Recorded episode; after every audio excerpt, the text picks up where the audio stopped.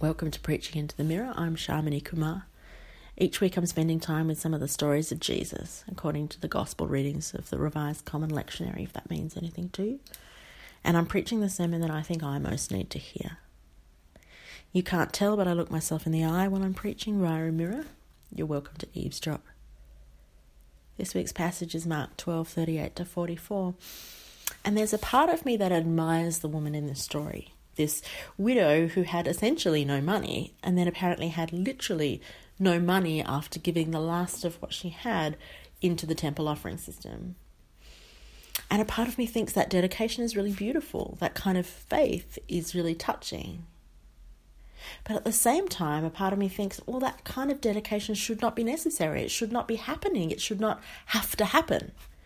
And it shouldn't be happening because there shouldn't be such poverty alongside of such wealth. Jesus deliberately draws the contrast between this woman and the wealthy people who are donating amounts that they basically just don't notice are missing. And it seems to me unfair that in the temple of God there exists a system whereby some people have so much and other people have so little. And it's not fair. And because it's not fair, it makes me not want to praise this woman for giving the last of what she has. I don't want to praise her because a part of me just wants to be angry about the fact she was in a position where she had so little in the first place, especially when the people around her had so much. But of course, those two feelings aren't mutually exclusive. I can admire this woman and admire her dedication to a system in which she found God, even while she knew that system was flawed, to say the least.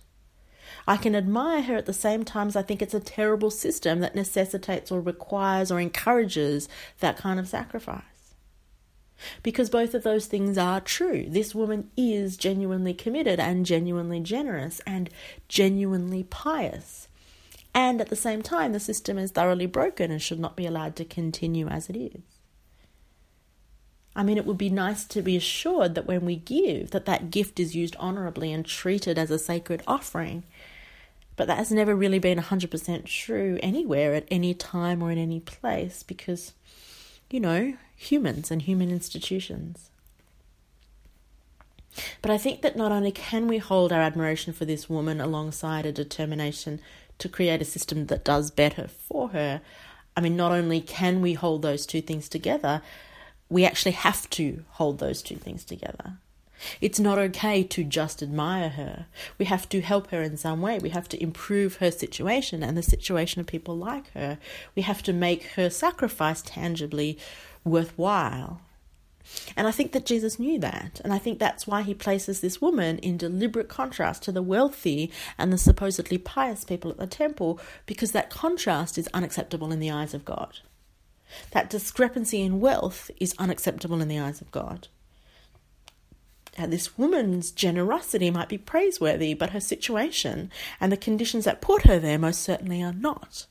And it is part of our responsibility to address that. Amen.